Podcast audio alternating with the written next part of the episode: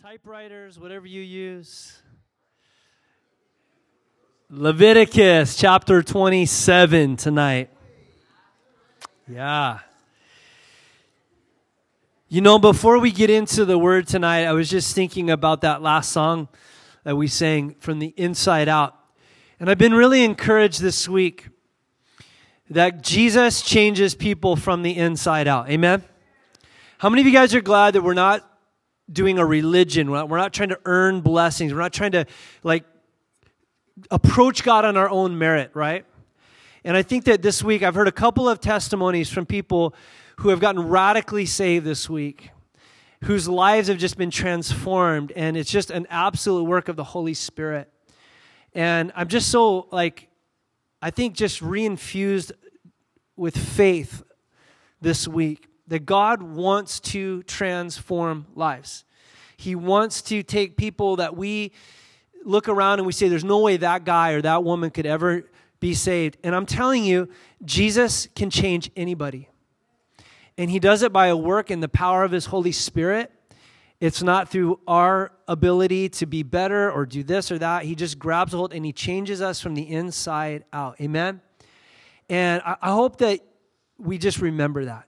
And he's changed you from the inside out, and he's changing me from the inside out. And and guys, I, I just I guess I just wanted to I just want to give praise to God because, uh, like I said, I've heard just firsthand accounts this week of a couple of different testimonies of people that have just radically encountered Jesus, not religion, but the, the risen Savior, Jesus Christ, who transforms lives. Amen. And that's why we're here.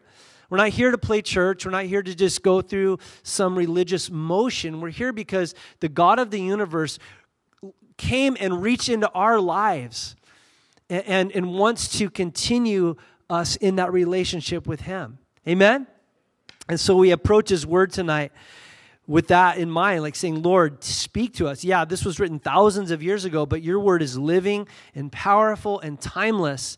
And so speak to us. Amen. Let's have that heart as we go in. So we're in Leviticus chapter 27. Let's pray and then we'll just jump in. Father, we thank you for your eternal, authoritative, inspired, inerrant word.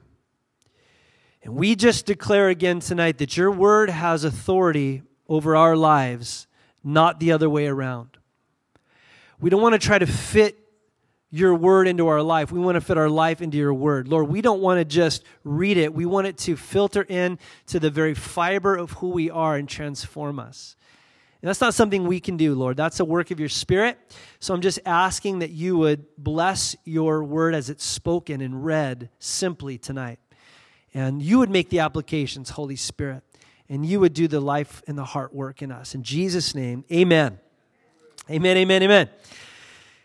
So, yeah, guys, chapter 27. Um, I'm, I'm a little surprised. It feels like we, we got through this book fairly quickly, and, and it's been, a, I think, a good study. And uh, as we come to chapter 27, I don't know how many of you guys read ahead. A couple people have, and um, they've expressed to me the very thing that I've been thinking all week is like, what a weird chapter. what, what a kind of a strange chapter because Eh, you know, when you read through the book, it really makes sense to end on chapter 26. You know, as Moses has come down from Mount Sinai, he's communicating the Levitical law, we call it the law, to the people of Israel as they're preparing to go into the promised land.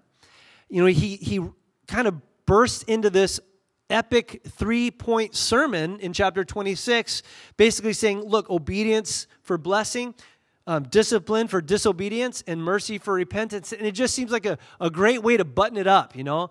But then there's chapter 27, just kind of launches into this very specific kind of obscure thing that they might want to know about someday. And a lot of commentators don't even like recognize chapter 27. A lot of people are like, yeah, it's just kind of a PS or an appendix or what, you know, is that the right word? Appendix? Append, yeah, I just kept thinking of an organ, but I guess that's right. Um, an add on, whatever, an afterthought. That's the idea. But nonetheless, guys, it's in the Word. It is the Word of God. And God doesn't make mistakes. And I believe that, that you know, when you read this, to me, it's very fitting because it's like, oh, yeah, We're reading about the law, and it's a little uncomfortable, and it's a little like, wow, tight, and that's because it's the law. Uh, but we're going to look at it tonight. So here's the little preview because we're going to work through the actual text fairly quickly. A little preview. This chapter is dealing with uh, specifically um, regulations that would deal with vows that somebody might make in dedicating something to God. Like, God, if you get me through this, I promise I'll. Or, God, I'm going to do this for you, or I'm going to give this to you. And, and if you, if a person in Israel made a vow to God by dedicating something, um, what we're going to see is God holds them to it. Um, I'll talk about that in a second. But what's kind of very specific and, and kind of interesting about this chapter is it's dealing with what you would have to do if you pulled out of that vow. You made a rash vow. You made a vow and you, you couldn't or didn't want to or weren't able to follow through with it. God's like, okay, but here's some monetary value you're going to have to tack on to what that vow was worth plus, you know, this much. And it's like, wow, this is kind of heavy. So it's interesting because when you talk about vows, and I'm talking about vows that would be like directed towards God, like, God, I promise I'm going to do this. Nowhere in the Old Testament, nowhere in the New Testament will you find God demanding that.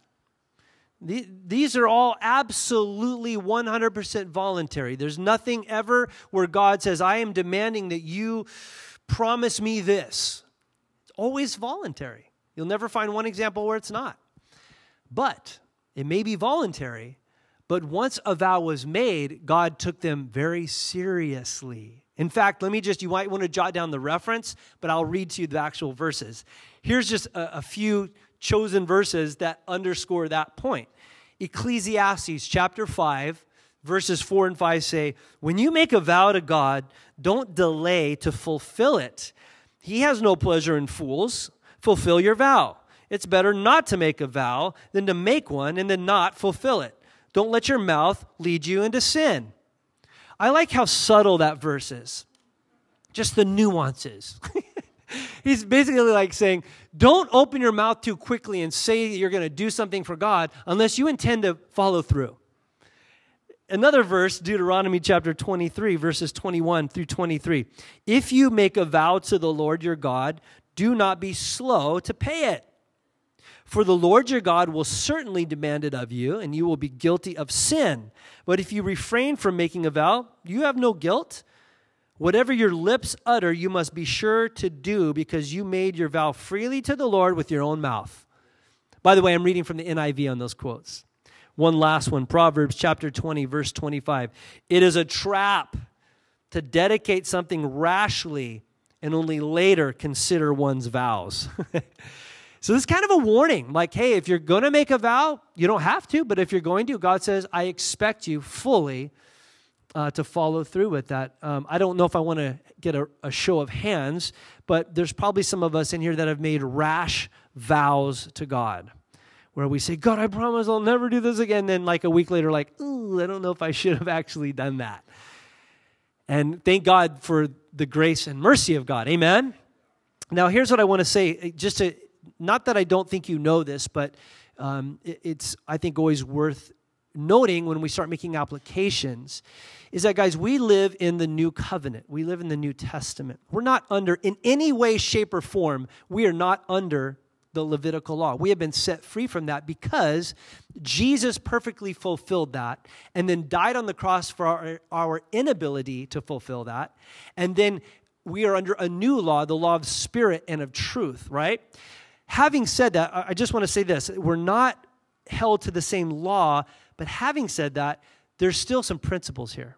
There's still some great principles for us to apply, and you kind of hear the heart of God as we go into this. Does that make sense so far? So as we get into this, again, dealing with vows, what would happen if you couldn't, wouldn't fulfill that vow?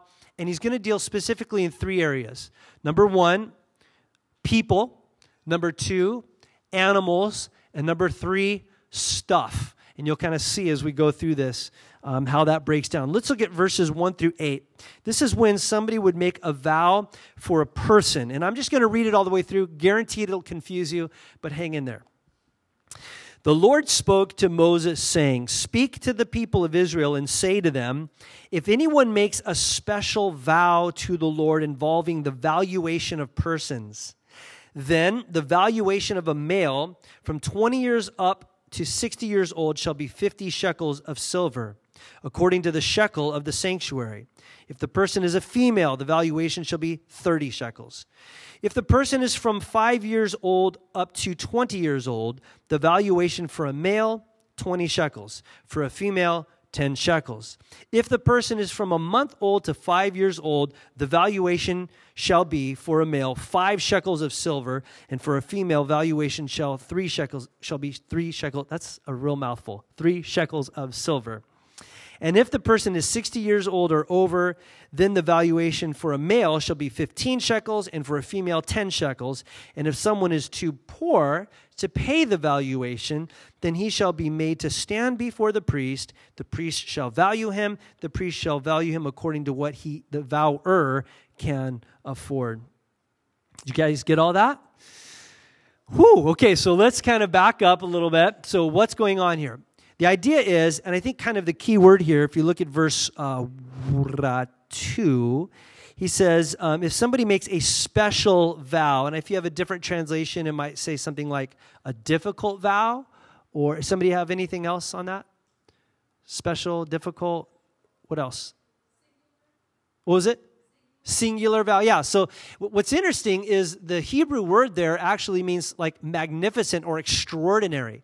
And so this is something that's like a, an extraordinary, you know, major vow that you're making to, to God. And, and the idea is it's a dealing with people. So how does this work out? Well, well, think with me. If you were to say, I want to commit my life to serving God, you've been so good to me, I'm going to give my life in full dedication to serving you. Well, a couple things would happen then. Okay, you could either physically, on location, go to the tabernacle and fulfill that vow, sweeping up the tabernacle, painting the trim, you know, doing whatever needed to be done. Or you could say, well, you know, by the way, they had a whole tribe of people called the Levites that were in charge of the tabernacle, then later the temple. So if you wanted to either, like, still show your heart in doing that, but not physically do it, you could say, well, I, where do I fit in my age and sex into the, the chart and I can just pay that amount of money and give it to the priest. Does that make sense? You're a 25 year old man, you're like, oh, I'm gonna do, I'm gonna, I dedicate myself to the Lord. Okay, you can either go serve or you can pay 50 shekels. Now, by the way, that's almost four years worth of salary. So again, be careful of a rash vow if you can't afford it, right? This would also come into play if you were like, I know I said I was going to serve the Lord, but I just, you know, life's busy and I got these other things. God's like, okay, that's cool, but it's going to cost you. You still made that vow, so it's going to cost you 50 shekels, 30 shekels, whatever the shekels might be. Does that make sense? Um, by the way, because this always comes up when, you, when you're discussing this, well, how come it's 50 shekels for a man and 30 shekels? That's so male chauvinist. Like, it, you know, it's like 2020, so I mean, you can't dare say there's a difference. But um, just rest assured, God is not putting value on the worth of a human being. The idea is it's more the idea of a wage and what that sex or age of the person can bring as it, as it relates to service in the temple or the tabernacle. So it had nothing to do with your value as a person. You know, uh, for, you know, somebody was reminding me before the service, and it's so true. In Christ, we are all one. Amen. No male, female, black, brown, poor, rich. We're just one in Christ. And He values all of us male, female, dark skin, light skin. We are all one in Him. Amen. Which, by the way, since I'm on that topic and, and it's such a hot topic in our culture right now, definitely not in my notes because I'm like, here I am right now, but um, this is the answer to the um, race tension in our culture and in the world. It's not political. The only answer, the only real answer, is the gospel of Jesus Christ. Because that's what changes the evil heart of prejudice in every human being. And until we recognize that every one of us has a tendency to be prejudiced and, um, you know, feel like we're better or superior or whatever. Every hu- that's a human condition. That's a human condition, no matter what color you might be. And so it's only when we realize that our worth is in Christ and we're all one in Christ that those barriers truly, actually break down and there's true, real unity. It's only found in the person of Jesus Christ. That's the answer. Well, that aside, hopefully you understand. By the way, anybody, um, there's a couple of examples in the scriptures going back to our text now of, of this, you know, dedicating someone to God. I'll give you the obvious one. Um, and it, was a good one. Maybe, maybe it popped into your head. A guy by the name of Samuel. Remember Hannah? She couldn't have children. She couldn't have children. Her husband had another wife who was having children, and that wife made sure Hannah knew about it, rubbed it in her nose, and she was just absolutely ridiculed every day and just heartbroken. And she prayed for kids, and God didn't give it. And then finally, she said, If you give me a son, I promise I will dedicate him to you and there's so much of that story that I'm tempted to go off on that it's such a great sermon for another day. But just for night, for tonight, she did that. She didn't pay the value. She actually, once that child was weaned, she literally gave him to the, the care of Eli, who was kind of an idiot, by the way and he served the Lord. And by the way, Samuel turned out to be one of the godliest men in all of Scripture, and God used him to anoint David as king and just used him mightily. Another, maybe a bad example of this, of a rash vow, is the story of Jephthah. You guys remember this in Judges chapter 11? Jephthah, he was kind of this outcast dude. Clearly, this is the Reader's Digest version of this story. Um, the Ammonites are attacking the Israelites, are like, hey, you be our judge, go deliver us. He basically says, okay, God, if you bring me back in peace, I'm going to give you the first thing that comes out of my front door. I dedicate to you as a burnt offering. And he gets the victory and he comes back, and guess what comes out of his front door? His daughter. Now, there's a huge debate. I just want to open the can and just leave it here for you. I'm not going to, because there's a huge debate as, as to whether did he, because here's, here's what happened he, he tore his clothes. He's like, no. And his daughter said, no, dad, you made a vow to God and don't you dare not fulfill it.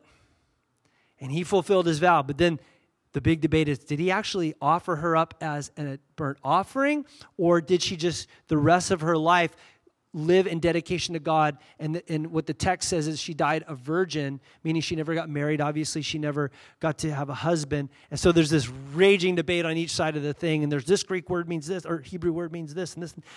I don't know the answer. I lean to the side of no, God did not require a human sacrifice. Um, but the point is that it was a rash vow, and he was held to it. So, so anyway, that's dealing with people. So let's let's move a little quicker here. Um, now we go to verse 9. So, if the vow is an animal that may be offered as an offering to the Lord, that is, it's a clean animal, going back to previous studies, all uh, of it that he gives to the Lord is holy. In other words, there's no backing out, it's his. And he shall not exchange it or make a substitute for it for good or bad or bad for good. And if he does, in fact, substitute one animal for the other, then both it and the substitute shall be holy. And if it is an unclean animal that may not be offered as an offering to the Lord, like a donkey or something, then he shall stand the animal before the priest, and the priest shall value it either good or bad. And as the priest values it, so shall it be. But if he wishes to redeem it, he shall add a fifth to its valuation. So let me break this down. You want to, somebody says, Oh man, I just want to, God, you've been so good. And this little lamb, that was just born, you know, I'm going to get, when it's old enough, I'm going to take it, I'm going to offer, I'm going to give it to you, God. And he's like, okay. And it's a clean animal, and it's holy now, it's set apart. He says, basically, no exchanges. God knows our hearts and our tendencies so well, doesn't he? Because you know what's going to happen. He's going to keep an eye on that little lamb, and it's going to grow up, and he's like, dang, that's a fat lamb. That is a, as lambs go, that's a good looking lamb. His brother, little scrawny, not much meat on it.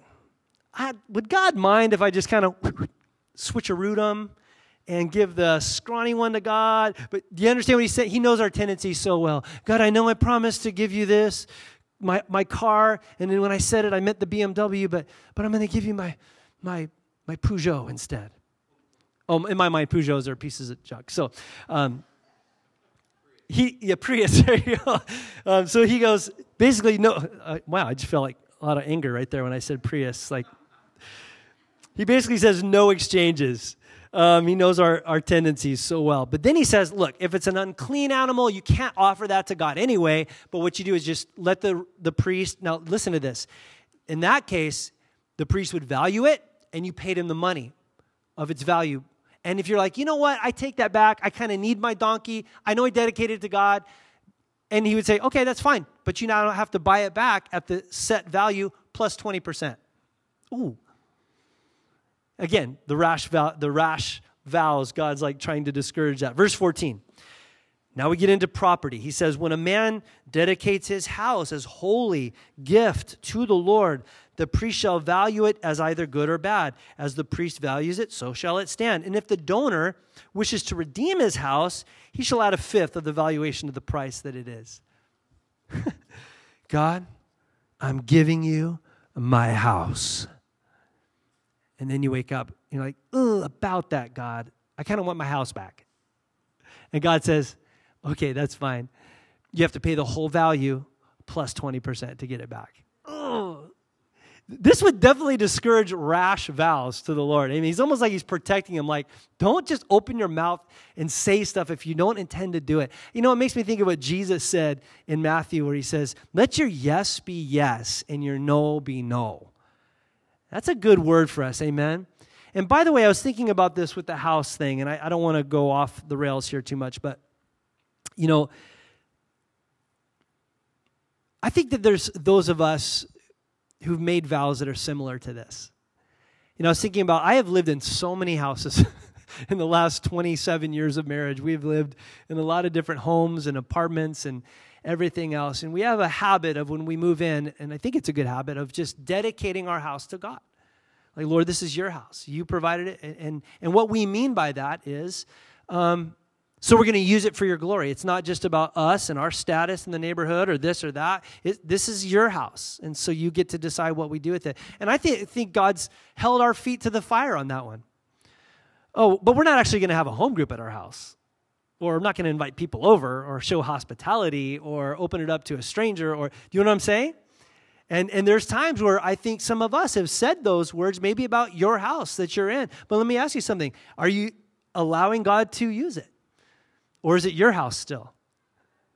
I when, I, when I first got my guitar, um, I have a really nice, I think it's a really nice Taylor guitar. It's like 20 some years old now. I bought it fairly new back in 90.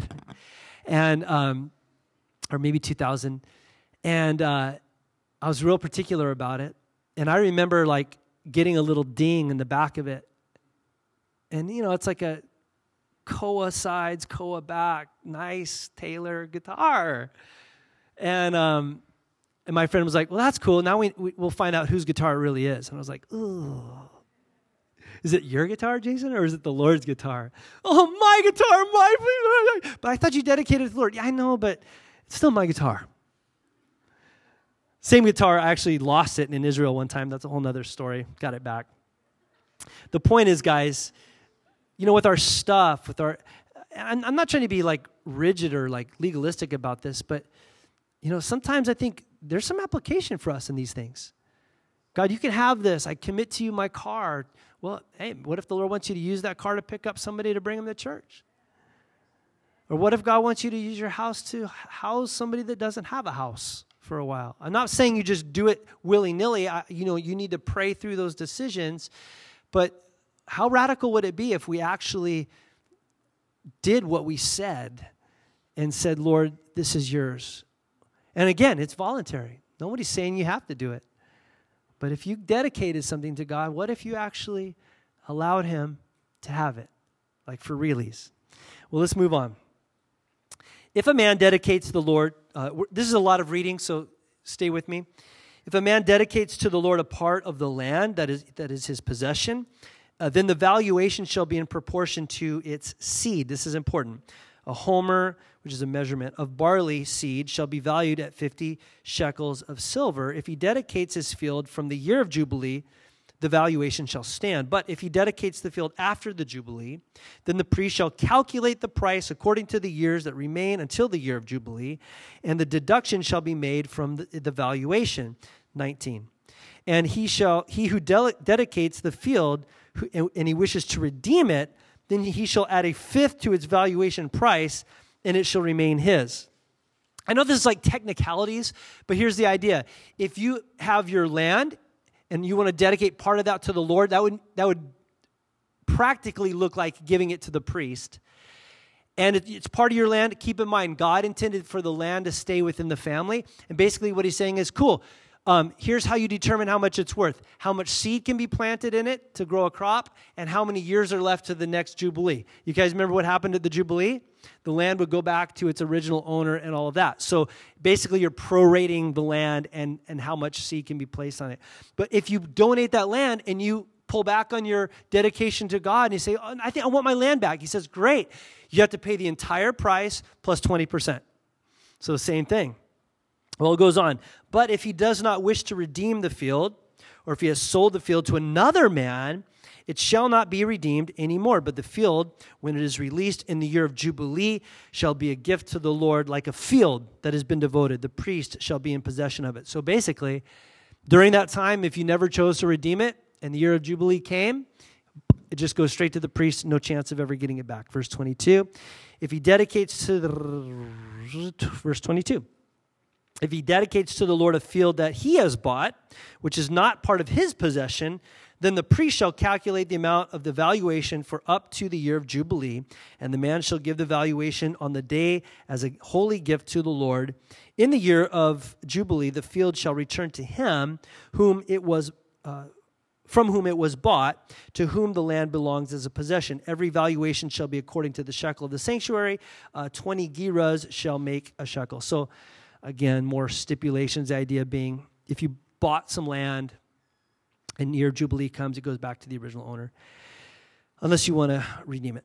Okay, verse 26. Now, what's interesting about verse 26 is now what he's going to talk about is not things that you can dedicate to God in a vow, but listen, things you're not allowed to dedicate to God. Now, this is interesting. Things previous were like, okay, you can dedicate that to God, but you better follow through or it's going to cost you this. Now he says, don't even try dedicating these things to God. And what he's going to talk about is three things. He's going to talk about uh, number one, um, the firstborn, number two, devoted things, and number three, tithes. And we'll look at that. Look at number 20, or verse 26.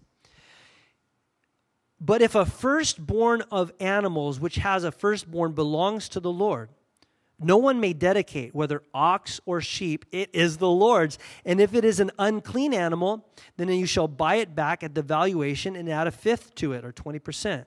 Or if it is not redeemed, it should be sold at the valuation. So pause there.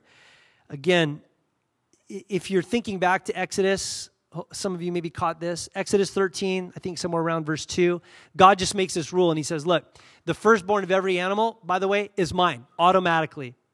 So basically, what he was saying is if you, you know, you had the, what do sheep have? Do they have litters or do they just pop them out one at a time? How does that, I don't know how that works. But anyway, the firstborn from mama comes out and says, hey, look, guys, I'm going to dedicate this to God. And God's like, no, you're not. It's already mine. You can't dedicate to me what already belongs to me. If you want it back, you can buy it back with the value plus 20%. So don't try to dedicate what's already mine. The second thing he talks about is things that were devoted to destruction. Look at verse 28. But no devoted thing that a man devotes to the Lord of anything that he has, whether man or beast, or of his inherited uh, field, shall be sold or redeemed. Every devoted thing is most holy to the Lord. No one devoted, this is confusing, uh, who is to be devoted for destruction from mankind shall be ransomed. He shall surely be put to death. Dang, what does that mean? This section was uh, kind of a, a would, would come into play in a more national application. Think about it in these terms. There were times in Israel's history where certain things were devoted to God for destruction. And the people weren't allowed to devote them to God like a sacrifice. For example, Jericho. Do you guys remember the story of Jericho? Joshua and the children of Israel go into the land. The first city they're going to conquer is Jericho. So that first city is dedicated to God. They weren't allowed to take any of the people, they weren't allowed to take any of their goods. They were to kill everybody and they were to destroy everything. You guys remember what happened? A guy named Achan stole some gold and some clothes and hid it. And guess what happened? That was devoted to God and he took it. So he ends up dying. Another example, maybe a little more to the point of this 1 Samuel chapter 15.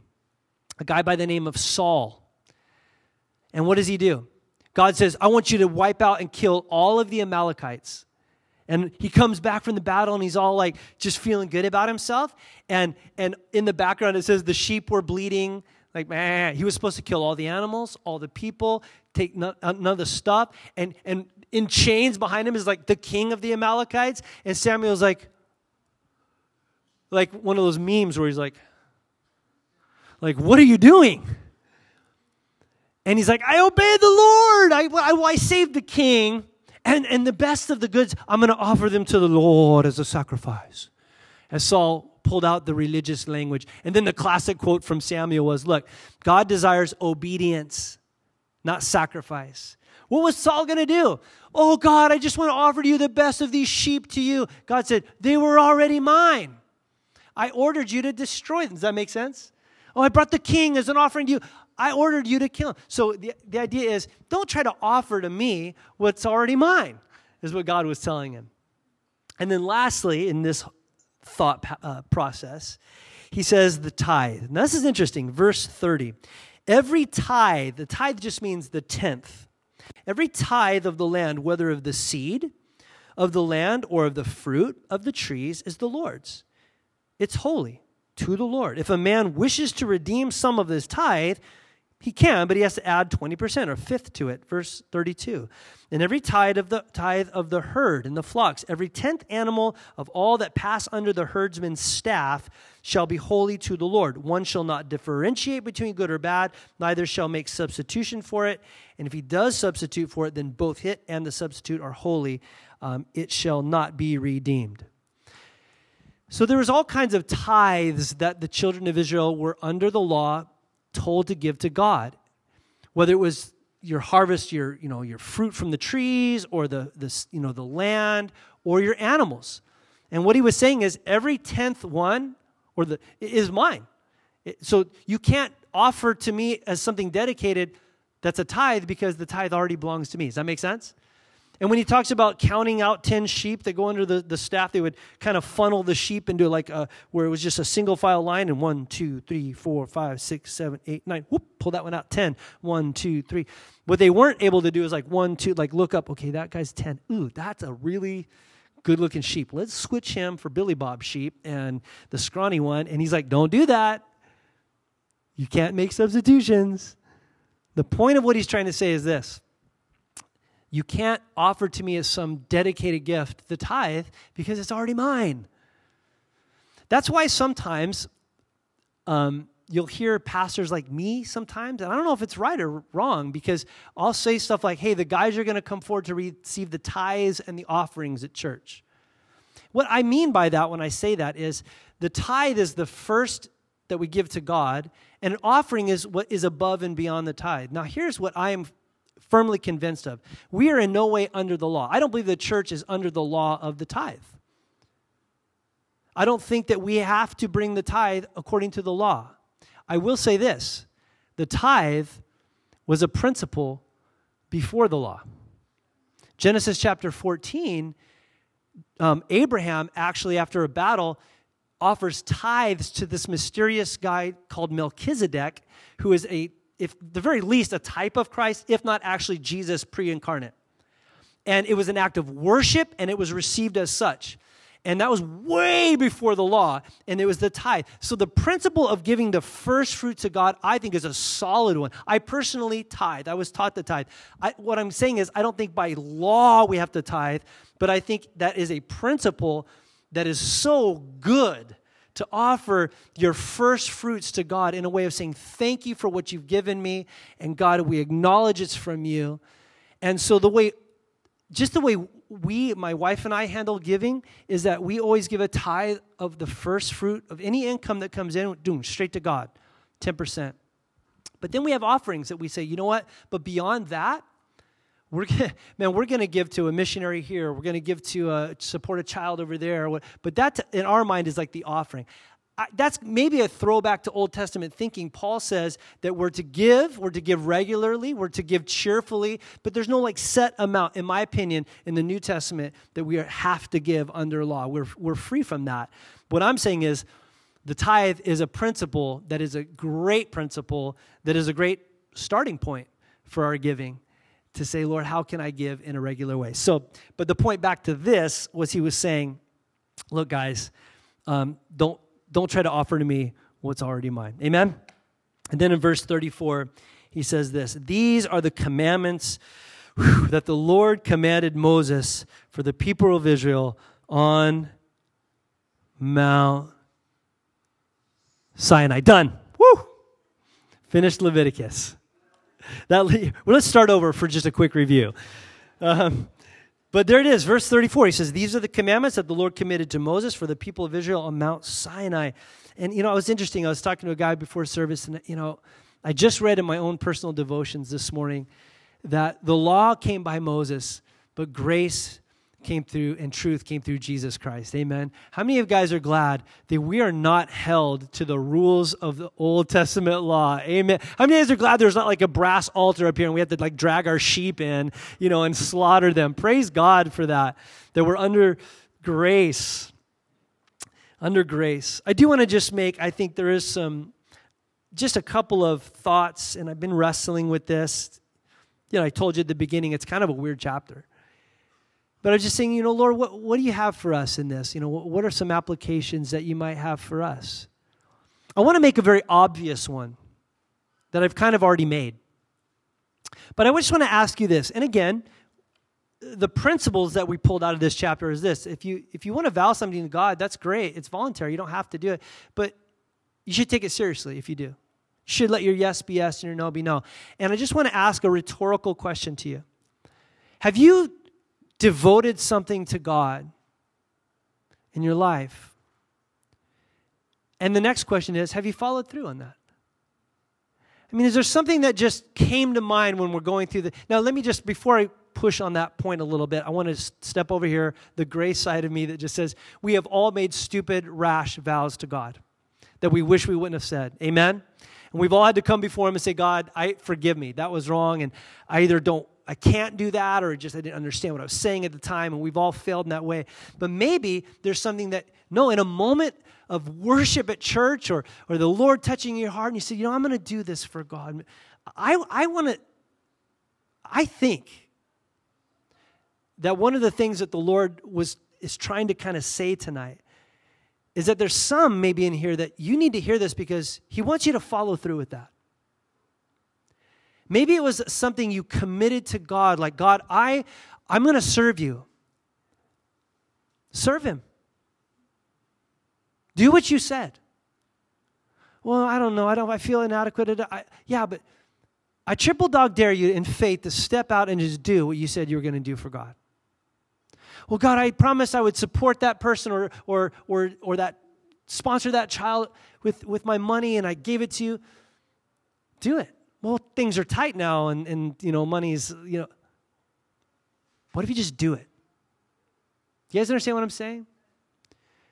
Maybe it's service to the Lord. Maybe it's what we said earlier about your home. You know, when I first bought this house, my wife and I said we'd use it for the glory of God, but really all we've done is use it for the glory of how well we can decorate it.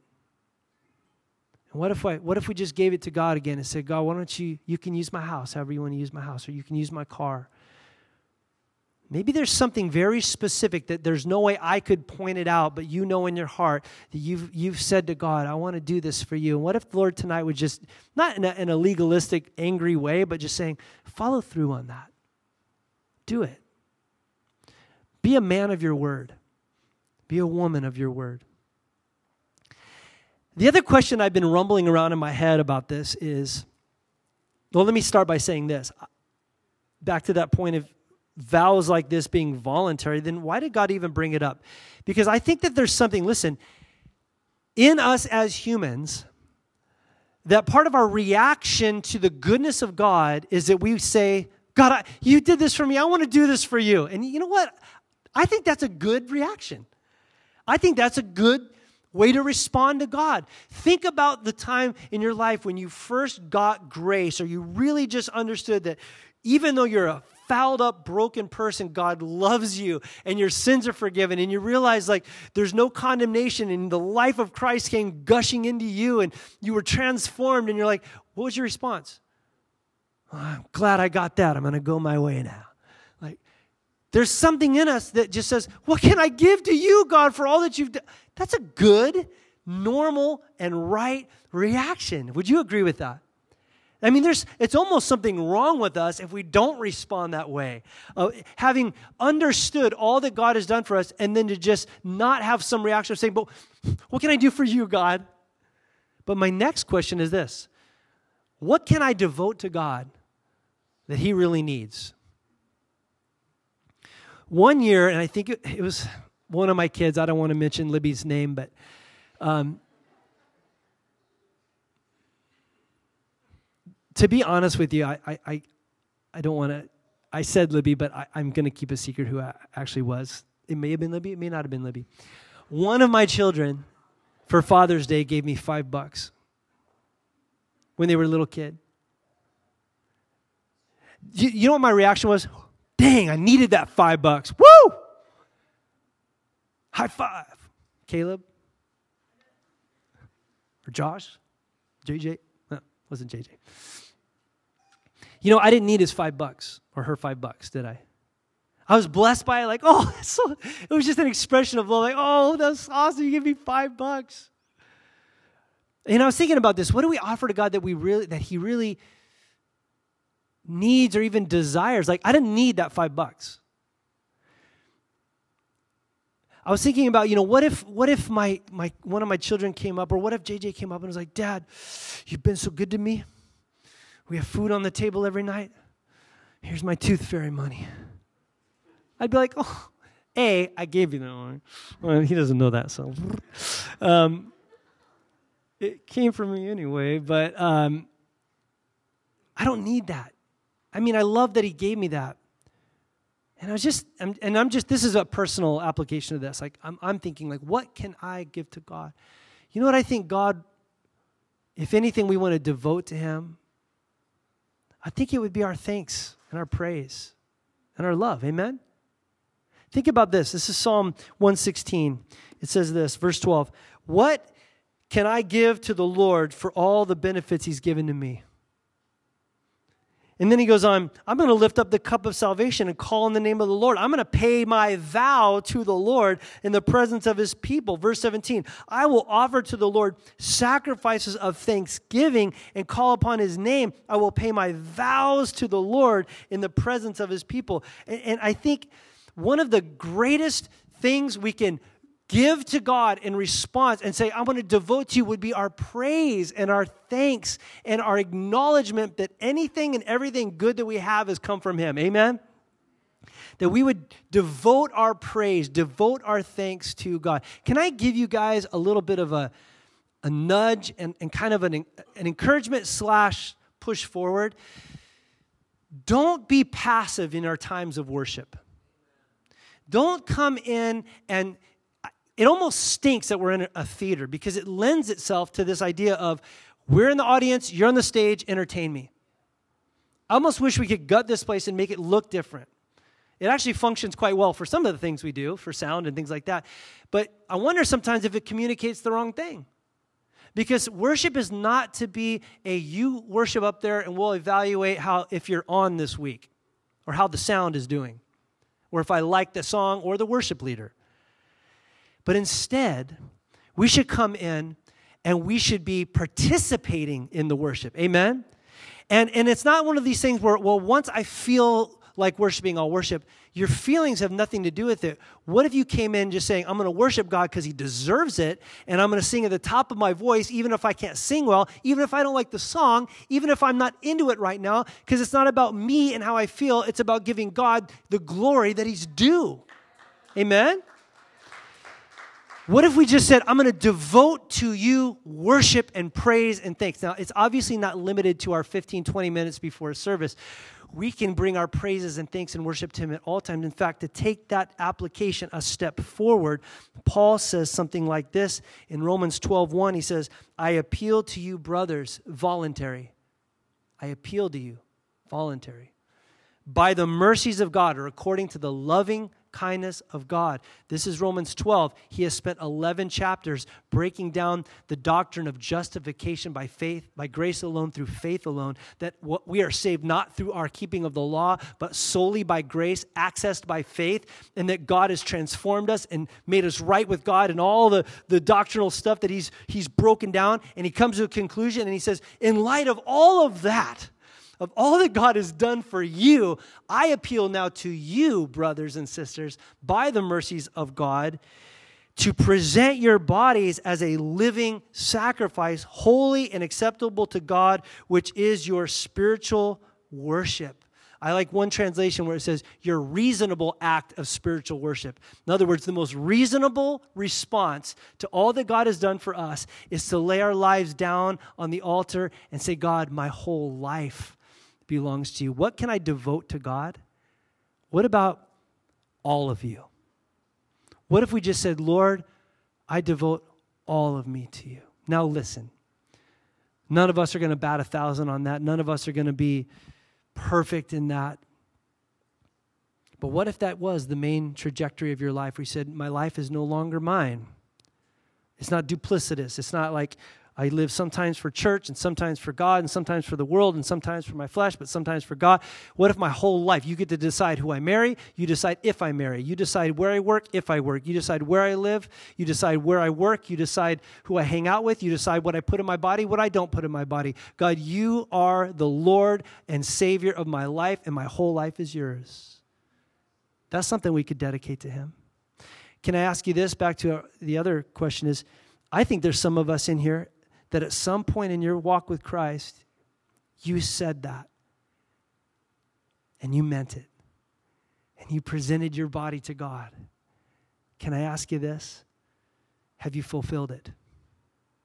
Now, we've all messed up, we've all made mistakes, but I'm talking about has there just been a major turn where you said, My life is yours, I give you my life completely? Fulfill that. Come back to that tonight come back to, well, I've just failed so bad. I've just, I, I told him I would never do this and I did it and I sinned. Listen, the blood of Jesus Christ covers all of that and you are forgiven. And tonight, I wonder if there's two or three people that in your past years of walking with Christ, there was a time when you were overwhelmed by the goodness of God and you devoted your life to Him. And I would say to you tonight, fulfill that vow. I dare you to step back into that and say, God, I fully give you my life again tonight. I failed. I'm not going to be perfect in the future, but I truly, with all my heart, want to re devote myself fully to you. Amen. And if you've never done that, I'm not encouraging you to do it unless you mean it. Unless you've really been touched by God, unless that's really your true heart's desire, and you say, Lord, how can I not, after all you've done for me, not lay down willingly and say, You can have all of my life? It's voluntary. You don't have to do that. Paul didn't say you have to. He said, I beg you. Consider, the re- consider what's real, what God has done for us. Shouldn't our proper response be this? So maybe for some of you, this is kind of a kick in the rear and saying, you know, I did make that devote, devotion to God. What am I doing right now with my life? Well, I, maybe there's some things God is saying, cut this out, start doing this, don't do that. Get real. And maybe the others, he's saying, I love you. I've done this for you. And maybe God tonight would have one or two or three or half a dozen of us in here say, I want to devote myself fully to you, God. It's never in our strength or our ability, it's all, it's all by His grace. But there's something good about commitment. Amen? Amen or not? How many of you guys are glad your wife committed to you? Or your husband committed to you? Well, commitment's so binding. That's not a bad thing. I'm not talking about being legalistic, but I'm talking about a full commitment. Nothing against the younger generation coming up, but you guys seem to have commitment issues. what if you fully committed? Not half, not one foot in, one foot out, fully commit. Don't do it. Don't do it unless you mean it. And if you mean it, then go all in. You're not going to regret that. You're not going to be perfect, but I triple dog dare some of you guys to just go all in based on his mercy for us. Amen. I've gone long. Let's all stand. We're done with the book of Leviticus. Amen. All right, guys, as we're standing, don't lose the moment. I want to ask you just in the privacy of your own heart to maybe pray in anything that the Holy Spirit in the last hour has been talking to you about. Maybe there's this very specific thing where you and you and God only know that there was something you devoted, and maybe you say, hey, get back to that. Maybe it's this whole idea of just your whole life giving it back. But if the Lord's spoken to you, don't, don't just go. Let's stop. Let's pray it in right now. Let's bow our heads, our hearts. I can't pray for you necessarily, so I want you right now to talk to God just in the brief few moments here.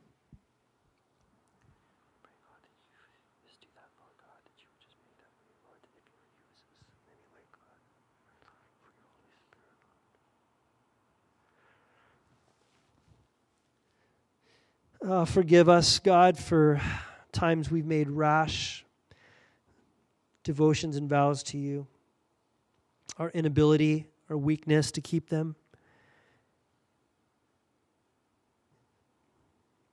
Thank you for the forgiveness that we have by the blood of Jesus. I want to pray for anyone tonight who you're maybe pricking their heart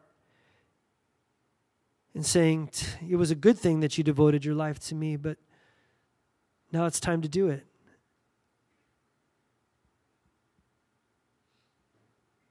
I feel like the Holy Spirit's putting on my heart right now that there's somebody you devoted your life to a life of service. Years have gone by. God has not forgotten that vow that he, you made to Him, and He wants to do something in your life that you think is long past, but He's going to fulfill it. And I think that there's, that's really specific for somebody in here tonight. Maybe it's missions, maybe it's something where you were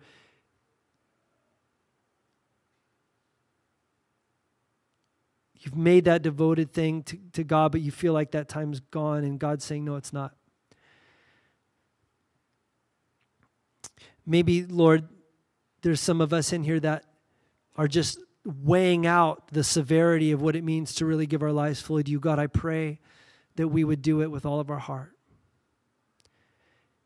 And collectively, Lord, we praise you and thank you for how good you've been to us and how you've redeemed us. Not with 20%, but 100%. You gave it all, and you bought us, and we belong to you. And we love you, and we thank you, and we devote ourselves to you in Jesus' name. And all of God's people said, Amen. Amen.